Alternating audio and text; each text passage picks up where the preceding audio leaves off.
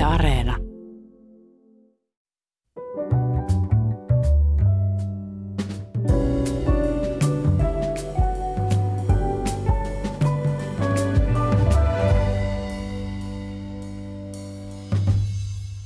Hyvät ihmiset, milloin viimeksi luitte kirjaa kannesta kanteen? Ja milloin viimeksi kuuntelitte äänikirjaa alusta loppuun? Sähköinen ruudusta luettava kirja ei koskaan lyönyt läpi niin, että siitä olisi tullut vakavasti otettava kilpailija perinteiselle kirjalle, mutta äänikirjan voittokulkua ei voi olla huomaamatta. Äänikirja tekee lukijoista kuulijoita – mutta mitä se tekee kustantajista, kriitikoista ja itse kirjailijoista? Muuttaako se kirjailijan työtä? Vaikuttaako se aihevalintoihin, kerrontaan, tyyliin, sisältöihin, kieleen? Ja millainen bisnes se on? Äänikirjoista ja äänikirjallisuudesta keskustellaan tänään täällä ja kanssani studiossa istuvat Suomen kirjailijaliiton puheenjohtaja Sirpa Kähkönen ja Helsingin Sanomien vanhempi kirjallisuustoimittaja Antti Majanter. Hyvää huomenta ja kiitos kun tulitte. Huomenta, kiitos kutsusta. Joo, tämä vanhempi kirjallisuustoimittaja tulee siitä, että se on englanniksi senior critic. Hyvä, olet selvästikin kuunnellut, mitä mm. olen sanonut. Senioreita tässä aletaan kaikki vähän olla, paitsi Sirpa. Tuota, mistä puhumme?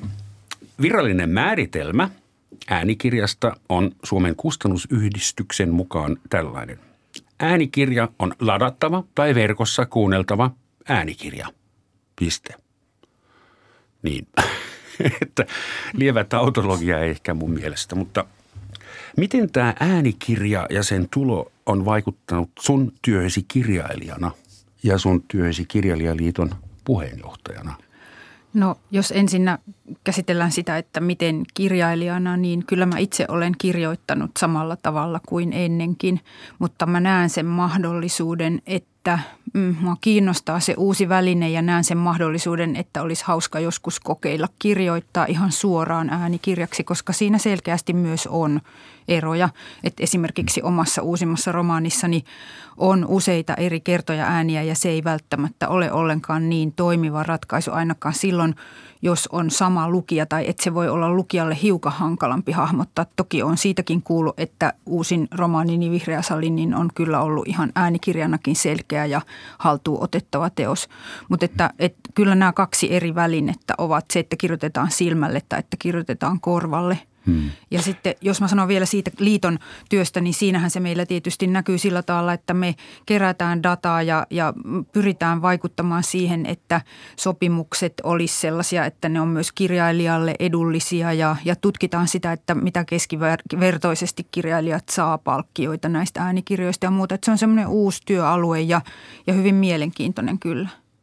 Sähän olet varmaan tehnyt jo useita kustannussopimuksia viime vuosina, jossa se äänikirja oli mukana yhtenä pykälänä tai yhtenä julkaisumuotona, niin kysyttiinkö sulta koskaan, äh, oliko sulla koskaan mahdollisuus vaikuttaa siihen, kuka lukee sun kirjan ääneen?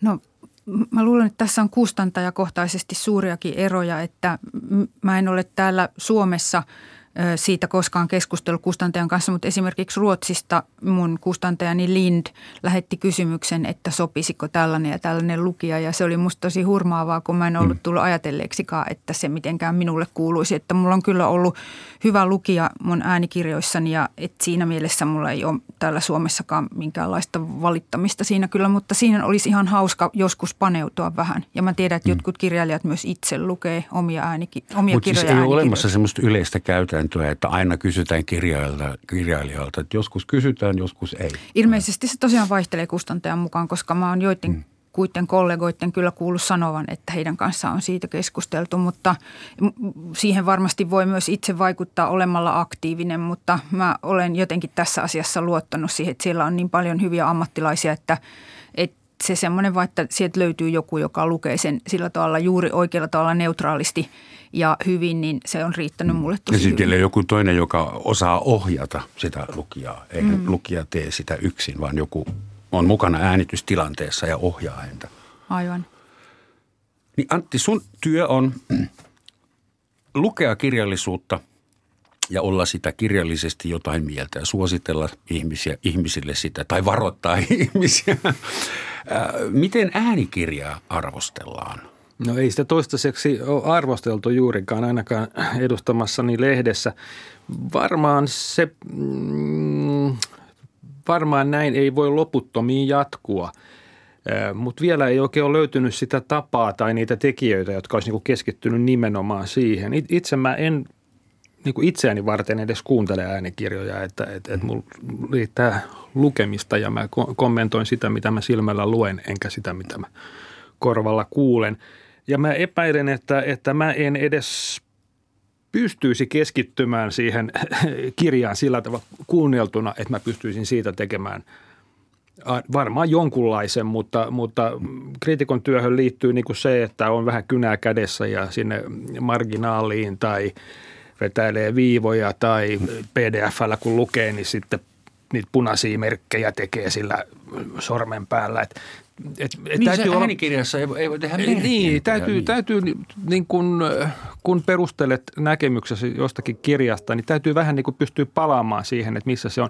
Kyllähän tietysti äänikirjaakin voisi kelailla edes, edes takaisin, mutta, mutta, mutta se, on, se on eri duuni ja, ja, ja tota, tässä ollaan niin kuin tulemisen tilassa, että miten sitä – mit, varsinkin kun rupeaa käymään niin, että kuten epäilen, että, että, että tulee, tulee teoksia, jotka ei välttämättä enää printtinä ilmestykään, niin, niin eihän me voida sitten sulkea, sulkea niin kuin silmiämme ja korviamme siltä, että mitä on saatavilla. Silmiämme kyllä. No niin joo, aivan korvat joo.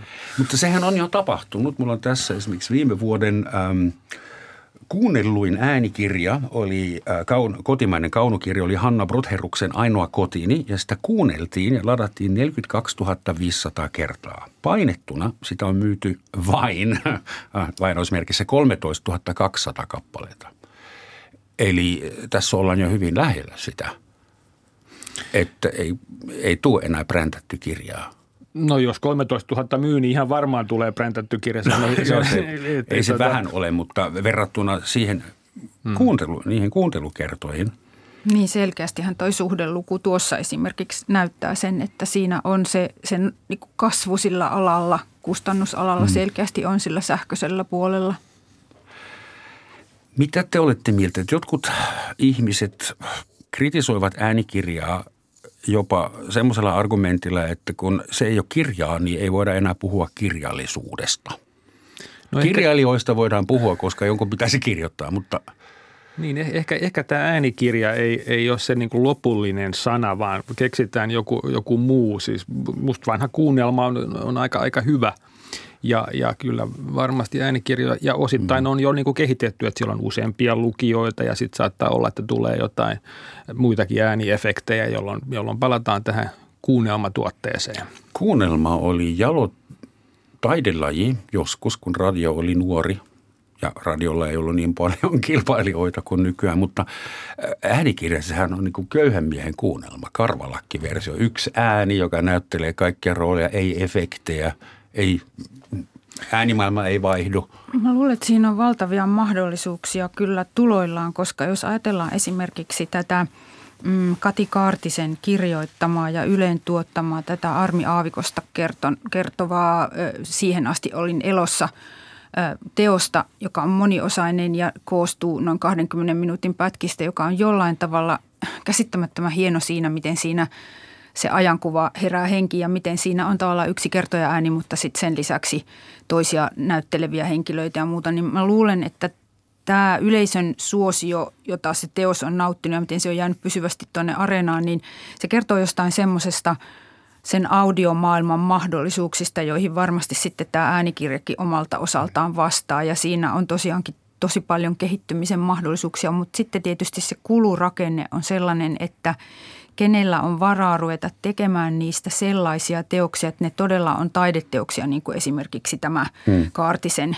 käsikirjoittama Armi Aavikko kokonaisuus, koska se vaatii tosi paljon sitten kuitenkin pääomia, jotta siihen saadaan semmoinen, semmoinen niin kuin täyteläinen ja aito ja hyvä kokonaisuus, eikä joku semmoinen, että joku tööttää vähän torvea jossain ja sitten se on mukaan auto, joka ajaa ohi. Joo, ja puhelinefekti tehdään tällä tavalla, kun laitetaan kasvisuuden.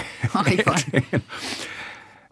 Mutta onko se sitten niin, että kirjan tekeminen, kustantaminen maksaa aina suurin piirtein saman verran, että pieni kustantaja ja iso kustantaja, niillä on about samat tuotantokustannukset, mutta tässä äänikirjamaailmassa sitten ne, joilla on rahaa, voivat tehdä upeita kuunnelmatyyppisiä monihenkisiä tuotantoja ja köyhät tekee sitten niin, tässä vähän halvempaa tämä kirjabisneksen muuttuminen, siis digitalisoituminen, yksi, yksi sen seurauksia on ollut se, että, että suomalainen kustannuskenttä on tällainen niin kuin ryhmittynyt kahteen, kahteen isoon tahoon, Otavaan ja, ja, ja Bonnierin omistamiin. Alkuun, kun äänikirja tuli Suomessa markkinoille vähän jälkijättöisesti, esimerkiksi Ruotsiin verrattuna, niin, niin, niin pienemmillä toimijoilla ei yksinkertaisesti ollut niin kuin varaa – tuottaa niitä. Mutta sitten kun, sit kun pieniä kustantamoja isot on ostanut, niin sitten näiden sisällä heillä on ollut mahdollisuus niin kuin tota, tehdä äänikirjoja. Eli isot ovat tavallaan nielaiseet sen äänikirjatuotantomaailman? Tai? No kyllä nyt nykyisin kai, mä ihan tarkkaa tiedä, mutta, mutta tota, tässä vielä pari vuotta sitten Hesarissa otin semmoisen käytännön, että kun kirja arvostellaan, niin sitten siinä mainitaan erikseen, että onko saatavilla myös äänikirjana. Hmm. Tätä kesti ehkä puoli vuotta, kun mä totesin, että no nykyisin on harvinaisempaa jo se, ainakin kaunokirjallisuudesta hmm. kun on kysymys, että jos kirja ei ole äänikirjana, ihan turhaista siellä mainitaan. Nyt varmaan kohta lukee, että on saatavana myös paine, paperille painettuna. niin. No on, sitten on tietysti tämmöisiä varsinkin tietokirjoja, jotka perustuu myös niin kuin visuaalisuuteen ja kuvallisuuteen. Mm. Ei, ei niistä saa äänikirjoja mitenkään.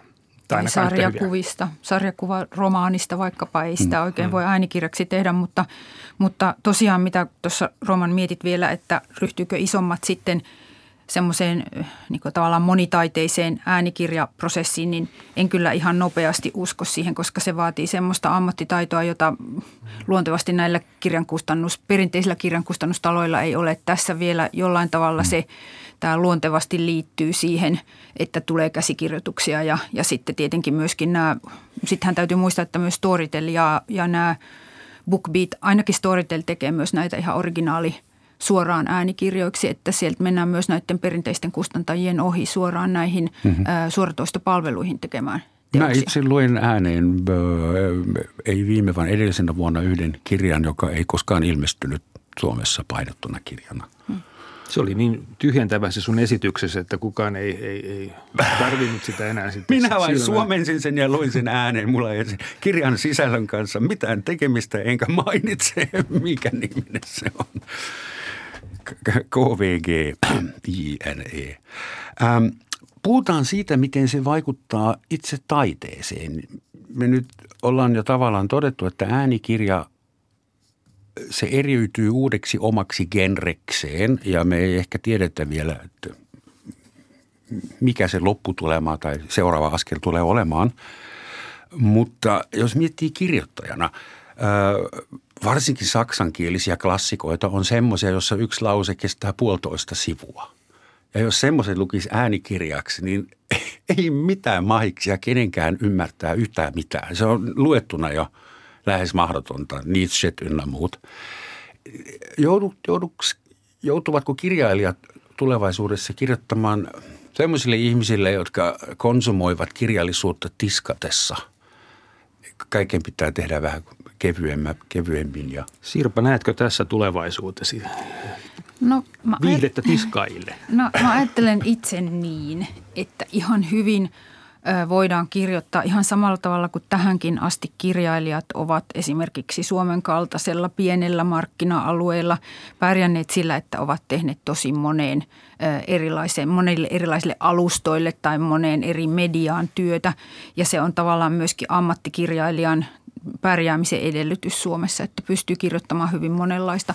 Sen takia mä luulen, että siinä päästään siihen, että eriytetään sitä omaa toimintaa niin, että osa tehdään. Jos haluaa, niin voi tehdä myöskin äänikirjaksi ja, ja ihan suoraan siihen formaattiin ja sitten se vaikkapa niin sanottu taideproosa tai sellaiset julkaisemisen muodot, jotka ei siihen äänikirjaan taivu, niin että vielä kuitenkin kustantajat niitä myös tekevät, mutta se tavallaan ammattikirjoittajana pärjääminen saattaa edellyttää sitä, että ottaa haltuun vielä yhden uuden alueen ja, ja kirjoittaa myös semmoista tekstiä, joka toimii hyvin äänikirjassa. Mä en kyllä ihan varma ole siitä, etteikö pitkä lausekin voi taipua tosi hyvin luetuksi, koska esimerkiksi meillä on semmoinen Aleksis Kivi lukupiiri muutaman ystävän kesken, jossa me luetaan seitsemän veljestä ääneen ja se, kun malttaa vaan lukea rauhassa ja, ja miettiä sitä, mitä siellä sanotaan, niin se yllättävän hyvin toimii myöskin se silmälle kirjoitettu teksti luettuna. Et, et se on varmasti jotain muuta kuin pelkkä se lauseen pituus tai,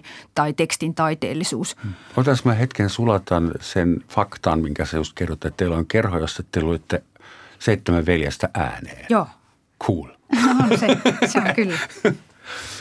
Onkohan Saksassa kerho, jossa joku lukee Goethe tai Schiller ääni? Tuskinpa. Varmaan Kyllä on. Saksassa varmaan kaikenlaisia säädyttömiä kerhoja riittää, mutta tota, äänikirja varmasti korostaa sitä, sitä niin kuin tämmöistä juonivetosuutta, tarinallisuutta. Ja, ja, ja, ja, ja, tämä, ja tästä tullaan nyt, jos tällä niin leimataan niin kuin, niin kuin viihde, vanhastaan puhuttiin viihteestä. No jos nyt ajattelen esimerkiksi mm, sitä määrää, mitä niin kuin dekkareita ilmestyy. Hmm. Niin, niin, niin, kun vuosi alkaa, niin mulla on jo ekan viikon aikana puoli metriä tullut uusi, uusia, uusia dekkareita tota, hyllyyn. Ja dekkarit tietysti toimii ainakin noin lähtökohtaisesti eri, erittäin hyvin äänikirjoina. Et, mm-hmm. et, et, ne johtaivatkin et tilastoissa. Jos, niin, että jos, jos tässä nyt jossakin, jostakin on huolissaan, niin vähän, vähän siitä, että, että yksipuolistaako jos tämä äänikirjakuunnelma tässä vielä hirveästi paisuu, niin yksipuolistaako siis meidän niin kuin kirjallista tarjontaa? Et Että roskaruoka-ilmiö kirjallisuuden puolella. No sä sanoit, että mä en käyttäisi noin, noin julmaa, julmaa. Se oli kysymys. Ai se oli kysymys, ja, ja, ja. Et se, se, on, se on niin kuin se paikka, ja, että mutta sitten taas toisaalta mä en tunne yhtään semmoista kustantajaa tässä maassa, joka olisi sillä alalla – niin kuin ilman tämmöistä, tämmöistä tota, kulttuurista tahtoa ja, ja halua. Ja, et, et kaikki kustantajat haluaa tehdä niin kuin ihan myös kunnianhimoista tota, julkaisuohjelmaa. Et se on vaan sitten tämä tämmöinen niin menekkitavara mahdollistaa sen, että voi tehdä sitäkin, mitä oikeasti sydämessään haluaa. Mä, mä, usk, mä uskon kyllä kustantajissa tämmöiseen tota, kulttuuriseen jalouteen. Joo, sanotaan näin hienosti. Ei, niin sehän on kustannusala sama juttu kuin elokuva-alalla. Kymmenestä pläjäyksestä yksi on blockbuster, yksi tuottaa omat kustannukset takaisin ja loput tekee miinusta, mutta ne on hienoja taiteellisia niin, Eikä, ne, eikä se nyt sitä tota, sulje poiskaan, että, et, että tämmöinen hieno voisi olla myös niin kuin aikamoinen menestys, myyntimenestys. Sä sanoit, että tarinavetoiset storit menee hyvin äänikirjan, se on ymmärrettävää, hmm. tietysti dekkarit ja semmoiset, mutta toisaalta tässähän olisi myös mahdollisuus, että tämä taide, taiteen vuoksi ajatus vapautuu, että tulee uusi runouden renessanssi, on että ruvetaan jo. nauttimaan taas kielestä ihan itsestään. Hmm. On tullut jo. No siis runo, runo, runous elää erittäin voimakkaana, vaikka, vaikka se ei sitten niin kuin isoimpien kustantajien niin kuin julkaisuohjelmassa hirveästi näykkää, mutta, mutta, mutta se aluskasvillisuus on tosi runsasta ja, ja sitä punkee läpi erilaisista pienemmistä kustantamoista. Joo ja sitten runouden alueellahan näkyy tämä just tämä ääneen puhutun, lausutun runouden – renessanssi myös kaikessa tässä spoken word-runoudessa, lavarunoudessa, kaikessa tämmöisessä, et, joka, joka on semmoista, just niin kuin Antti sanoi, semmoista vahvaa aluskasvillisuutta ja ja runoushan on tyypillisesti semmoinen, sehän on niin kuin näitä kirjallisuuden kuningaslajeja, joista koko kirjallisuus elää ja että mun on ihan mahdoton ajatella, että esimerkiksi runojen tekeminen lakkaisi ikinä – tästä maailmasta. Että se kustannusmaailma voi muuttua, mutta, mutta että se runous on niin semmoinen perustavanlaatuinen ja sillähän on juuret tosi syvällä siellä puhutussa kielessä ja, ja ihmisten keskeisessä tämmöisessä just miten esimerkiksi tarinoita on välitetty sillä, että on puhuttu mitallisesti joku tapahtuma ja sen takia se on myöskin hyvin voitu muistaa. Että siinä mielessä – taide ja, ja taideproosa ja taiderunous ja kaikki tällainen ei ne kokonaan katoa, mutta nythän tässä oikeastaan niin kuin olennainen asia on se, että millä tavalla näin pienellä markkina-alueella säilytetään se monimuotoisuus ja millä tavalla se yleisön mielenkiinto myös kohdistetaan ja että tehdään näkyväksi se, että, että on myös muuta kuin se, mikä, mikä on tarjolla helposti ja nopeasti. Ja tässähän on paljon puhuttu myös näistä mm, tästä tavallaan esimerkiksi ruotsalaiset kirjailijat on myös paljon puhunut tästä kirjallisuuden ekosysteemistä, johon kuuluu just kritiikki, siihen kuuluu kirjastonhoitajat, libristit, ne, jotka ikään kuin suosittelee, nostaa esiin, tekee näkyväksi hyvin monenlaista siinä kentällä. Ja se ekosysteemin pitäisi olla hyvinvoiva ja elossa, jotta myöskin sitten hyvin monenlaiset Mut teokset pääsisivät näkyville. Niin, tähän ekosysteemiin kuuluu myös, että jos kirja julkaistaan perinteiseen tapaan, mä joskus laskin paljonko on pitänyt keittää paperimössöä mun, pelkästään mun kirjoja varten ja aika monta puuta on olen itse tappanut olemalla kirjailija. Ja ainakin eko mielessä voitaisiin olla sitä mieltä, että äänikirja on loistava juttu. Ei tarvitse enää saastuttaa, mm. eikä tarvitse kuljettaa enää painavia kyllä, kirjoja. Mutta mut sitten, sit, anteeksi jos mä keskeytin sut, mutta hyvä. voit jatkaa tästä syyllisyyden tunteesta pidempäänkin, mutta mut, mut se, se, mikä on myöskin tämmöinen uhka, nyt musta tulee tämmöinen uh, uhkien, uhkien latelia tähän, mutta Sirpa puhuu tästä ekosysteemistä, niin äänikirjaahan ei sitä varten tarvita kirjakauppaa. Eikä kirjastoa. Eikä, eikä kir, kirjastoa ja, ja mä kyllä suren sitä, että jos Suomessa on kohta aika paljon kaupunkia, jos ei ole yhtään kirjakauppaa. Niin kuin t- tähän tämmöiseen niin kuin – vaeltelu kirjakaupassa ainakin on semmoinen, mihin mä olen niin kuin lapsesta asti niin kuin tottunut. Hmm. Tai ei lapsesta, silloin ei ollut tietysti yhtä, yhtään rahaa, mutta, mutta niin kuin se, että sä oot siellä kirjatalossa, kattelet niitä tiskejä ja, ja teet sieltä löytöjä, niin tä, se on ihan eri asia kuin, että jos sä klikkailet äh, – klikkailet äh, päätteen ääressä, hmm. että tota, mit, mit, mitähän täällä olisi. Se, se, että voi sukeltaa sinne kirjojen mereen siinä sun, syntyy myös sellaisia tota, löytöä, mitä sä et muuten tekisi. Jos mennään nykyään Suomessa kirjakauppaan, se on mun mielestä vähän surullinen näky, jopa mä huomaan sen, että muutamassa vuodessa puolet hyllystä on tyhjentynyt kirjoista ja siellä on kaikenlaista kivaa askartelutarviketta mm. ja, ja fidget spinnereitä. Se, se, se on se tota, kirjakaupan vääjäämätön tilanne, että niiden täytyy myydä muutakin, jotta, jotta se tota, homma toimisi. Kirjastothan joutuu lainamaan jo paljon muutakin. Sieltä saa rollaattoreita ja vohvelirautoja ja vaikka mitä Suomen kirjastolaitokselta. Että mitä te arvelette, että mitä kirjastolle käy – jos, ääni, jos, jos kirja menettää fyysisen muotonsa? No ensin ehkä tuosta, että kirjastot joutuu lainaamaan, niin se ehkä enemmänkin on sitä, että kirjastot itsekin ja, ja tavallaan se, miten kirjastot mielletään, niin se on muuttunut. Että se on niin monella tapaa semmoinen kansalaisten palvelemiseen keskittyvä yksikkö ja monella paikkakunnalla jopa esimerkiksi ainut, että, että mä olen kuullut pienten paikkakuntien kirjastohoitajilta, kun olen käynyt keikoilla siellä, että, että jopa pankeista sanotaan, että senioreille, että menkää hakemaan apua kirjastosta, jos ette osaa käyttää verkkopankkia. Että se, se tavallaan se kirjaston merkitys semmoisena – kansalaisten palvelukeskuksena on varmasti kasvanut ja musta se on hirveän hauska, että kirjastosta voi saada vaikkapa hi- pienen hiomakoneen, jolla voi kotona mm. noita puutasoja hioa tai jotain tämmöistä, mutta tietenkin niin kuin kirjastosana jo tarkoittaa, että siellä on kirjoja – ja nythän on tällainen valtakunnallinen e-kirjastohanke on, on tulossa ja, ja se merkitsee sitten sellaisia asioita, joista olisi ehkä syytä jossain vaiheessa myös mediassa keskustella, että mitä kaikkea se tarkoittaa esimerkiksi kustannusmaailmalle ja kirjailijoiden tulonmuodostukselle ja muulle semmoiselle. Mutta että maailma muuttuu ja samalla sitten myöskin juuri tämä, että mitä aineistoja tarjotaan kansalaisille ja, ja kuinka se sitten korvataan niiden aineistojen tekijöille. Ja tässä on myöskin suuri murros kirjakaupoissa sen vuoksi, että tämä oppimateriaalimyynti on, on nyt nettiin, niin, niin, ja sitten että tämä maksuton toinen aste, se vaikuttaa myös tähän oppikirjamyyntiin ja tämmöiset kysymykset, jotka yhtä aikaa tavallaan nyt muuttaa tätä kenttää tosi rajusti. Eli kenttä on rajussa muutoksessa, mutta jos katsoo näitä lukuja, niin ilmeisesti kirjallisuudella menee hyvin. No näin on helppo mm. sanoa, koska, koska tota, sitä käytetään paljon. Mä käytän nyt sanaa käytetään, mm. koska si, siinä on sitten kaikki, kaikki aisti, aistit mukana.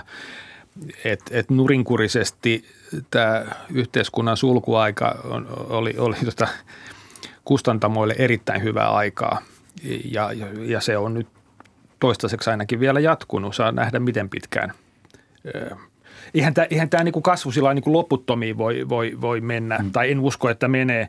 Että ei, ei se äänikirjakaan niin loputtomiin kasva, mutta varmaan kasvaa vielä jonkun verran ja uskon kyllä myös siihen, että painettu kirja jää, mutta, mutta varmaankin entistä pienemmällä volyymilla ja voi hyvin olla, että käy, käy niin, että, että vaan kustantamojen niin kuin julkaisuista osa tulee jossain vaiheessa enää painettuna kirjana ja muu, muu on sitten se sähköisessä Jotkut genret ovat jo kuolleet. Että mulla oli parikin kaveria, jotka toimitti ensiklopedioita, tietosanakirjoja. He siirrettiin sitten muihin hommiin, kun viimeinen Kyllä. tietosanakirja lopetettiin, koska se on vanha sinä päivänä, kun se ilmestyy. Ei, ei kannata. Nuorena olen ollut paitsi yliopiston kirjastossa vanhempi ATK-kirjoittaja, pätkätyöläinen, niin myöskin olen ollut avustamassa kunnia-arvoisassa Otavassa tietosanakirjatoimitusta ja kirjoittanut muun muassa Otavan suuren ensyklopedian mm. maa-artikkeleita. Olikohan Butan tai joku tällainen maa, josta muun muassa kirjoitin ihan aakkosissa. Sain mm. sellaisia hankalampia pieniä maita kirjoitettavaksi ja sitten niistä semmoisista erilaisista paksuista vuosimaakirjoista etsittiin tietoja niistä ja Helsingin Sanomien niin, Muista kirjoista etsittiin tietoja uuteen Kuule kirjaan. näin on, niin. kun se oli semmoista aikaa, jolloin tuota ilmiötä nimeltä internet ei vielä oikein ollut. Eikö Bhutan ollut se valtio, jossa mitataan brutto-onnellisuustuote, eikä bruttokansantuote? Niinpä. Herman Hesse, saksalainen mm, kirjallisuuden nobelisti, joka tykkäsi vaellella alastomana alpeilla, tämä ei kuulu tähän, sanoi joskus, että lännessä kirjoitettuja kirjallisuutta pitää lukea istuma- tai seisoma-asennossa. Ja itämaista kirjallisuutta pitää lukea makuasennossa – Eli hän jo silloin, varmaan ei ainoana, silloin jo hifisteltiin niin kuin fyysisellä asennolla. Ja nythän tämä äänikirja vapauttaa kaiken. Nyt voi kuunnella kirjan samalla kun laskettelee, jos haluaa, jos pystyy tekemään kahta asiaa yhtä aikaa. Niin onko odotettavissa, sä sanoit Antti, että tämä kasvu, se ei voi jatkua ikuisesti, mutta sehän on kuitenkin uutta, että meillä on nykyään myös langattomat töpselit. Puolet ihmisistä, jotka tulee kadulla vastaan, kuuntelee jotakin – ei. Voisiko se aiheuttaa ei, kuitenkin lapset, suuren... Lapset, lapset kattelee älykännykkää siis koulumatkoilla.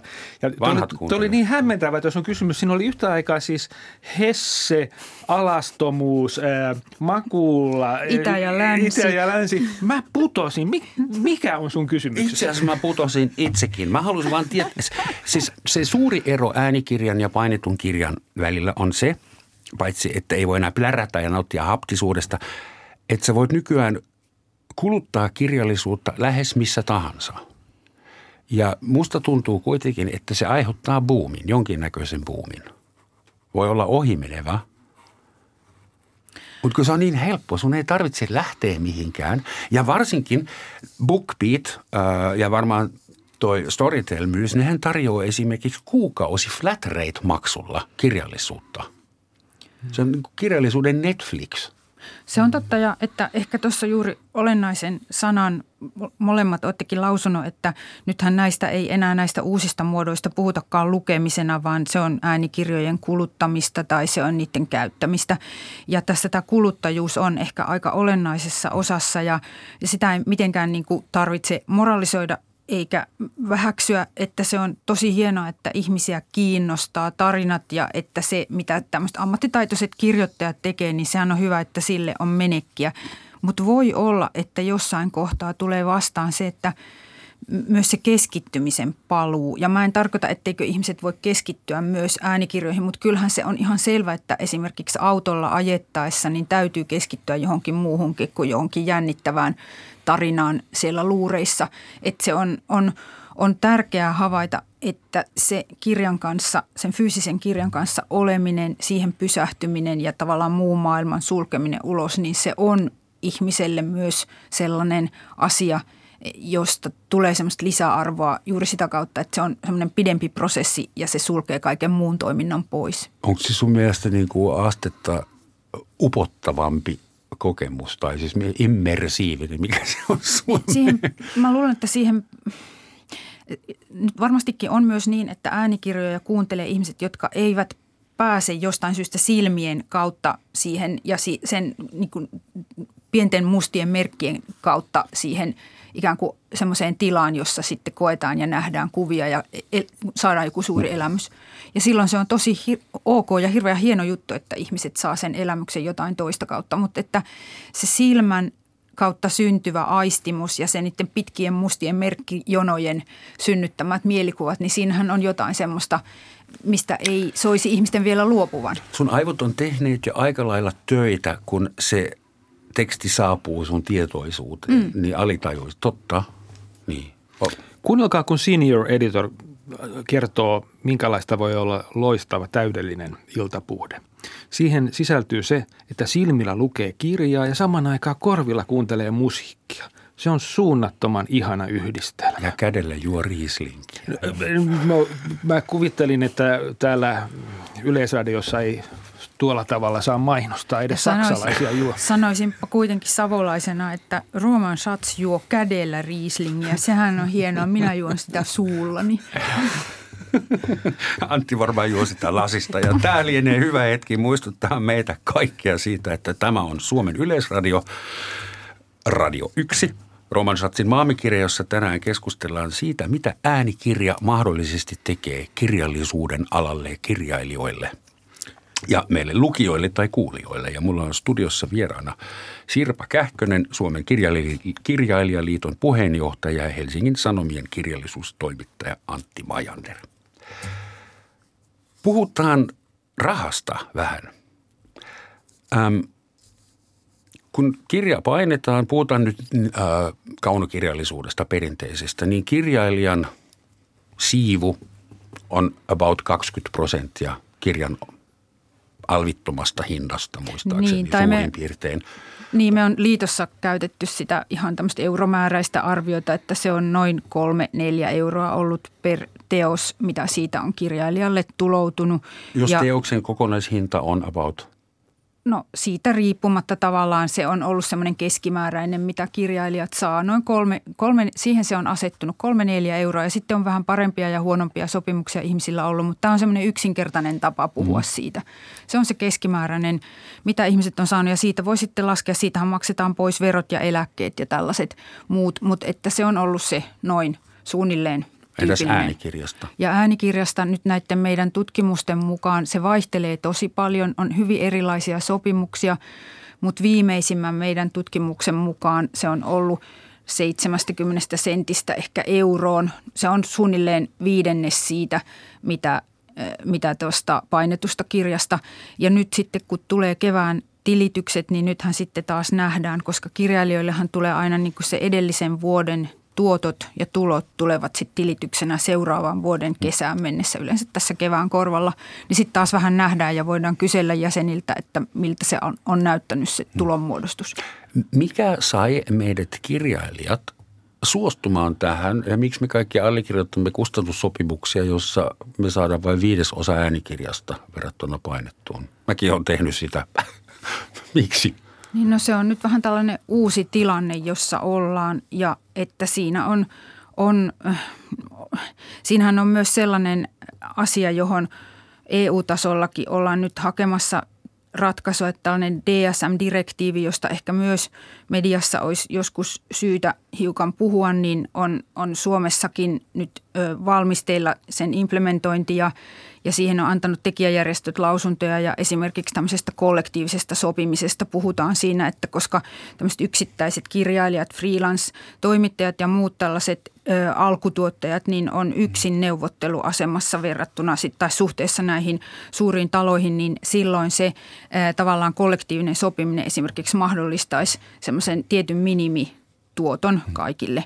Ja tämmöisiä asioita mikä on... Mikä se DSM-lyhenne Tiedätkö, mitä se, se on niin näistä tämä digitaalisten sisämarkkinoiden harmonisointiin pyrkivä direktiivi ja siihen liittyy tekijäoikeudellisia kysymyksiä mm. ja muita tämmöisiä. Että se, on, se on kokonaisuudessaan aika iso paketti ja, ja sitä ollaan nyt Suomessa jo vähän myöhässä valmistelemassa. Siitä tuli tekijäjärjestöiltä aika paljon siitä valmistelusta kommentteja ja, ja tota, lausuntoja silloin, kun se lausuntokierroksella oli – Eli että tässä on tällaisia asioita, jotka tietenkin vaikuttaa, että kun kirjailija neuvottelee jokainen aina yksin omasta sopimuksestaan, niin, niin siinä ei ihan kauheasti sitä vääntövoimaa ole. Ja, mm. ja tota, tässä murroksessa se ei ole ollut ihan yksinkertaista myöskään tavallaan määrittää, koska kustantajienkin kohdalla se on nyt ihan uusi tilanne, missä he ovat. Ja kirjailijoilla ei ole minkäännäköistä mahdollisuutta mennä lakkoon. Siis voihan sitä mennä, mutta ei se kauheasti vahinkoa tee. Ehkä Haluatko se, organisoida sen? En mä rupea kyllä siihen. Tässä saa muutenkin nuolia ottaa vastaan, niin tästä minä kieltäydyn ja muistakaa, minä olen sanonut sen tässä. Kannattaako kirjailijoiden sitten ajatella, niin kuin minä ehkä tein takaraivoissani, että okei, jos mä saan äänikirjan kautta paljon uusia lukijoita kautta kuulijoita kautta asiakkaita, niin se on tärkeämpi kuin se, että mä saan 3-4 euroa per äänikirja. Niin, mitä sä itse sanoisit? No toivon, että näin tulisi joskus käymään, mutta vielä ei. Voihan äänikirja olla myös sellainen sisäänheittotuote, että tota, kuulija, kuluttaja kiinnostuu, kuka tämä tämmöinen tyyppi on ja rupeaa sitä tutkimaan. Esimerkiksi onko Hesseä äänikirjana suomeksi? Tus, tuskin, tuskin on vielä, no. mutta jos joku tulee ja, ja sitten se ihminen löytää sen makuasennossa tuolla se voisi lukea joku, joka on lievä saksalainen aksentti. Joo, joo, joku semmoinen. niin, niin tota, voihan siinä käydä niinkin jos oikein optimistiseksi ryhdytään? Nämä äh, palvelut, BookBeat ja Storytel ja muut, äh, useimmat niistä tarjoavat jo yhden kuukauden ilmaiseksi sisäänheitto tuotteena. Mm. Niin saako kirjailija sitten siitä ensimmäisestä kuukaudesta, pitääkö kirjailijankin olla ensimmäinen kuukausi ilman rojalteja? Ei pidä olla. Kyllä niistä maksetaan, että se mistä ehkä nyt sitten esimerkiksi liitto on, on lausunut, niin ehkä just tällaiset asiat – että se ilmaisuuden ajatus tai se, että sanotaan, että lue ilmaiseksi, niin se vähän on sellainen hankala juttu.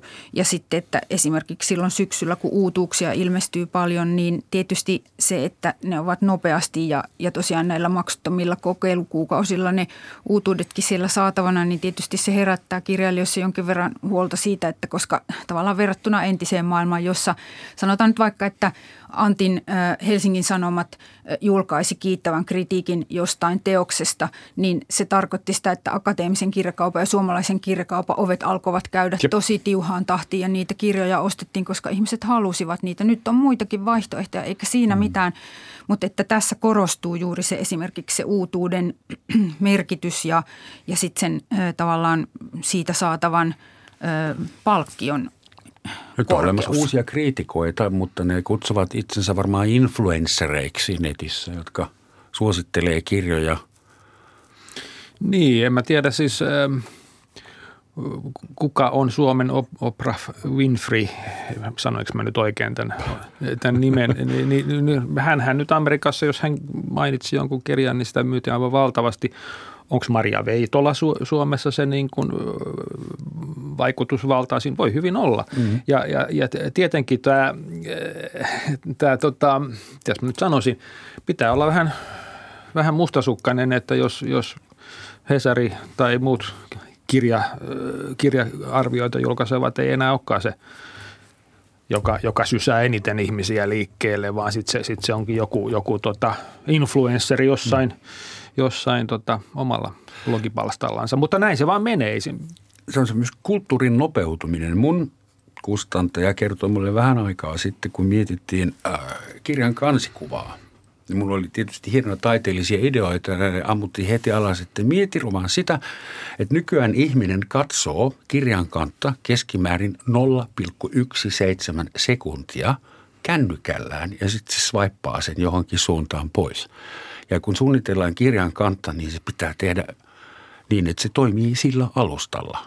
Jos siinä on jotain filigraania taideteoksia, niin pst, ne häviää hmm. pikseleihin. Eli tämä tahti on niin nopea, että 0,17 sekuntia. Niin kuinka paljon sitten vietetään aikaa kirjan sisällön kanssa.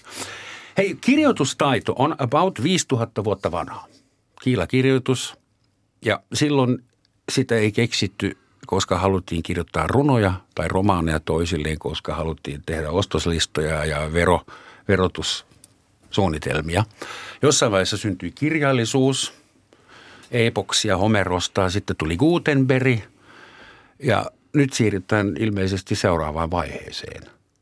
Näettekö te tässä myös jotain paluutta, koska alun perin meidän kirjallisuus ei ollut kirjallista, vaan suullista. Homeros seisoi, missä seisoi ja piti pitkiä puheita, jos oli mitta ja loppusointu.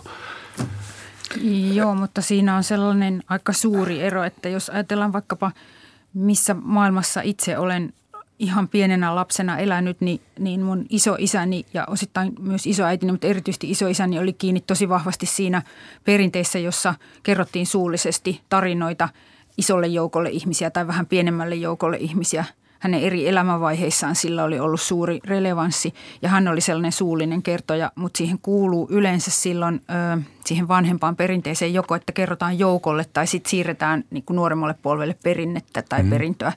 Ja siinä mielessä tämä on pikkusen eri, koska tätä kirjallisuutta, joka on nyt äänikirjallisuutta tai muuta sähköistä kirjallisuutta, sitä kuitenkin kulutetaan yksin. Mm. Niin, mm.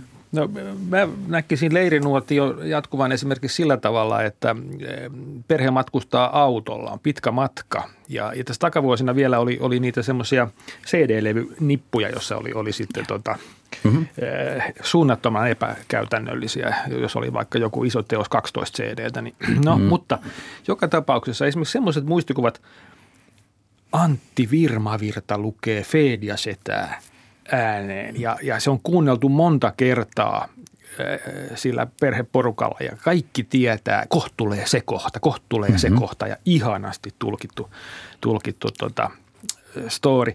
Niin tälle leirinuotio, jos tämä nyt on paluuta leirinuotiolle, voi, voi se olla äh, nykymaailmassa, niin, niin se on yksi juttu ja sitten toinen juttu on se, että ne, jotka pystyy ja saa sen elämyksen siitä silmällä luettavasta kirjasta, niin se, se, se, se säilyy siinä vieressä. Että ei nämä niin kuin pois sulje mm. toisiansa. Mutta... No oothan se sitten kuunnellut äänikirjoja. Fedja setää autossa joo, kyllä, kyllä. Alussa sä et meinannut muistaa. Sä joo, väitit, joo, että joo, en kuuntele. Kyllä, kyllä. Ja, ja tota, se on niin kuin yhdessä kuunteleminen hän on, on, on niin kuin autossa ei, ei voi katsoa leffaa. Kyllähän niin kuin leffan katsominen yhdessä no porukassa No kyllähän takapenkillä on nyt, nykyään. No joo, niin. mutta kuskin pitää katsoa vähän vielä sinne, sinne, sinne maantiellekin. Että tota, parhaimmillaan musta äänikirja voi olla myös tämmöinen yhteinen kokemus. Niin ja jos yksin lukee paperilta, sitten pitää lukea ääneen, mm-hmm. jotta siitä tuli sosiaalinen kokemus. Mm-hmm. Semmoinen aika tyhmä kysymys tuli vielä mieleen. Miten äänikirja makuloidaan? Isolla magneetilla sitten tyhjennetään tietokoneen niitä, muista. Niin, Mutta kun niitä, sillä ei ole painoksia, niin. vai onko? Siis eihän siinä ole mitään sillä tavalla samanlaista kuin tuommoisessa just kirjassa, jonka painamiseksi kaadetaan puita johon tarvitaan mustetta ja painokoneita ja sitomoita ja kuorma-autoja, jotka niitä kirjoja kuljettaa paikasta toiseen.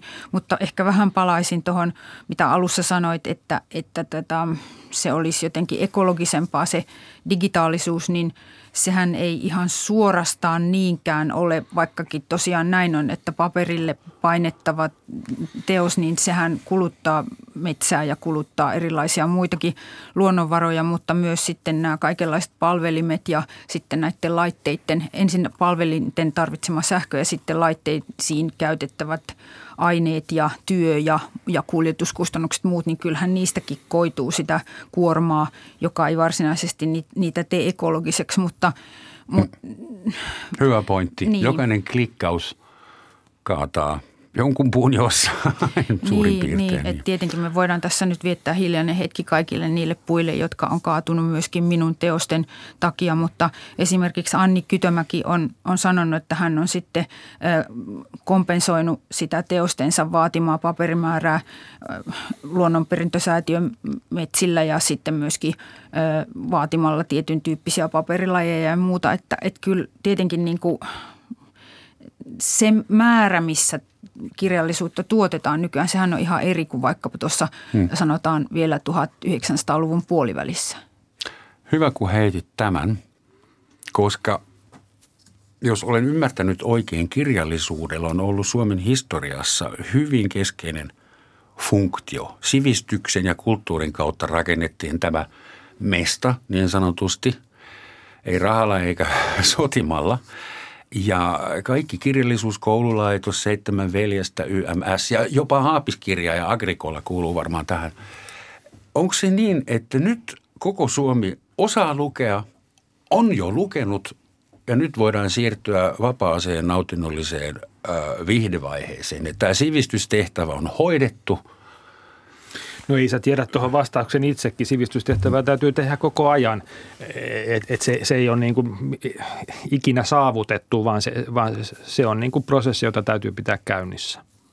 Mutta sinähän voisit Roman kertoakin melkein siitä, että miten näissä vanhoissa suurissa kirjallisuusmaissa, niin kuin vaikkapa Saksassa, niin se koululaisille esimerkiksi se, miten se, heiltä edellytetään sitä, että täytyy lukea tietyt klassikot ja tuntea ne, että, että musta tuntuu, että tämä suomalainen tällä hetkellä juuri tämä keskustelu lukutaidosta ja sitten tästä lukemalla hankitusta, hankitusta sivistyksestä, niin se törmää paljolti siihen, että meillä ei – ole ikään kuin ehkä samanlaista vahvaa perinnettä, johon kuuluisi se, että jotkut asiat täytyy vain omaksua esimerkiksi Oi, Kiitos tästä positiivisesta ennakkoluulosta, mutta sen verran mitä mä Saksasta vielä tiedän, niin kyllä sielläkin täytyy nykyään tehdä Goethestä discopop remix, että porukka jaksaa vielä tutustua Faustiin ja sellaisin, että ei se kyllä siellä se perussivistys – enää toimii samalla tavalla. Digitalisoinnissa Saksa on hirveästi retuperällä. Siellä keskustellaan siitä, että pitäisikö koululaisille antaa lupa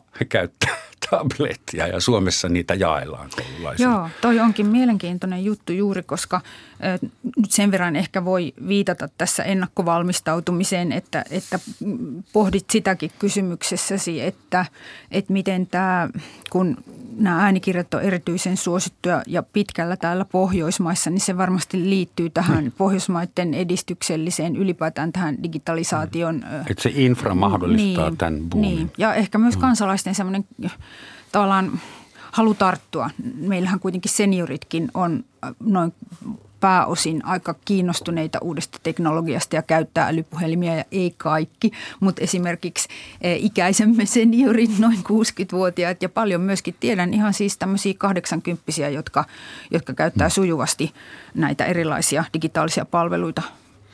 Jos ajattelee niin kuin omaa eh, menneisyyttä ja kuinka tuli kuinka tuli huijatuksi tähän kirjallisuuden maailmaan, niin se johtuu ihan mm. yksinkertaisesti siitä, että – että et lukeminen silloin kauan sitten, se oli se, se oli se yksityinen paikka, mihin saat, saattoi niin kuin mennä ja, ja, ja vetäytyä. Ja, ja, ja tota, kun ei ollut näitä sähköisiä härpäkkeitä, niin, niin, niin, niin se oli niin kuin luonteva paikka. Tämä on mun juttu, mä nyt luen tätä mm. ja mä karkaan johonkin maailmaan, mihin mua tämä kirja vie. Mutta nyt niille kymmenvuotiaille on ihan valtava niin kuin kattaus kaikkea muuta – ja, ja tämä on nyt sitten se, missä, missä tämän kirjallisuuden oli se sitten hyvempää tai parempaa tai huonompaa, niin sen täytyy vain niin kuin pärjätä tässä, tässä niin kuin houkutusten hmm. tarjottimella.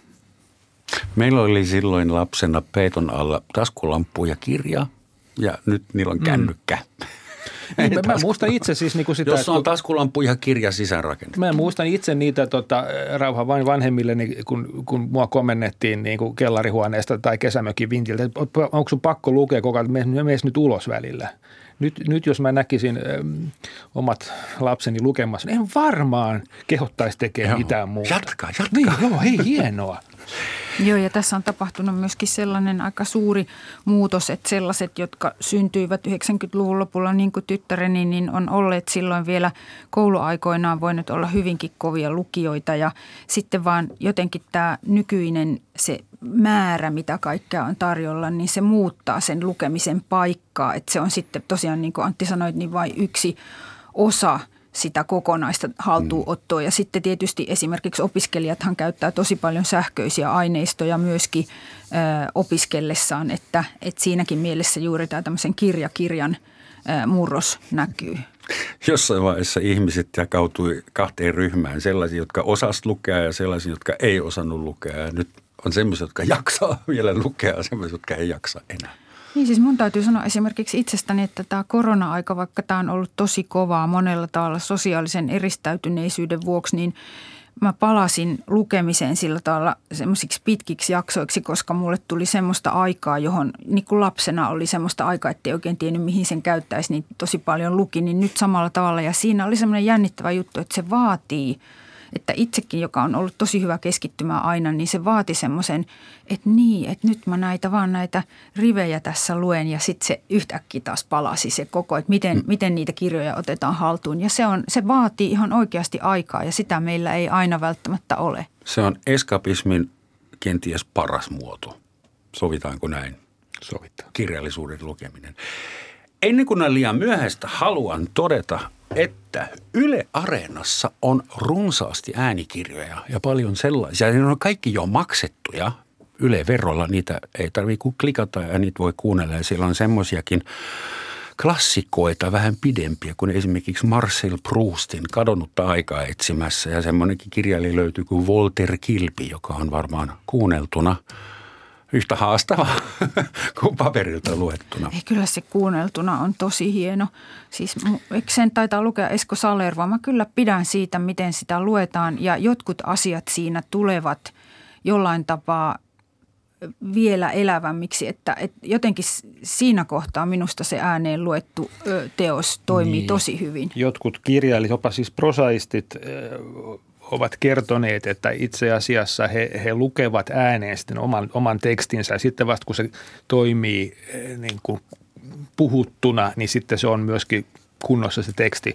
Muistaakseni, tai muistaakseni en ole Walter Kilpeä koskaan tavannut, mutta muistaakseni olen lukenut jotakin, että hän esimerkiksi, toivottavasti ei mennyt metsään, mutta mä uskoisin näin, että, että hän esimerkiksi oli just tämmöinen. Että proosan pitää toimia luettuna. Sirpa ja Antti, suuret kiitokset, että tulitte tänne ja jaksoitte ajatella äänikirjallisuutta mun kanssa. Lopuksi vielä sitaatti, ja se tulee yhdysvaltalaisen kirjailijan ja elokuvaohjaajan suusta aika nuori mies Jonathan Heath. Ja hän sanoi englanniksi tietysti, kirjailija, joka ei välitä tavasta, jolla hänen kirjojaan levitetään, on kuin kokki, joka ei välitä siitä, missä ravintolassa hän on töissä. Mitä ikinä tämä tarkoittaa näillä kauniilla sanoilla. Kiitos ja kuulemiin.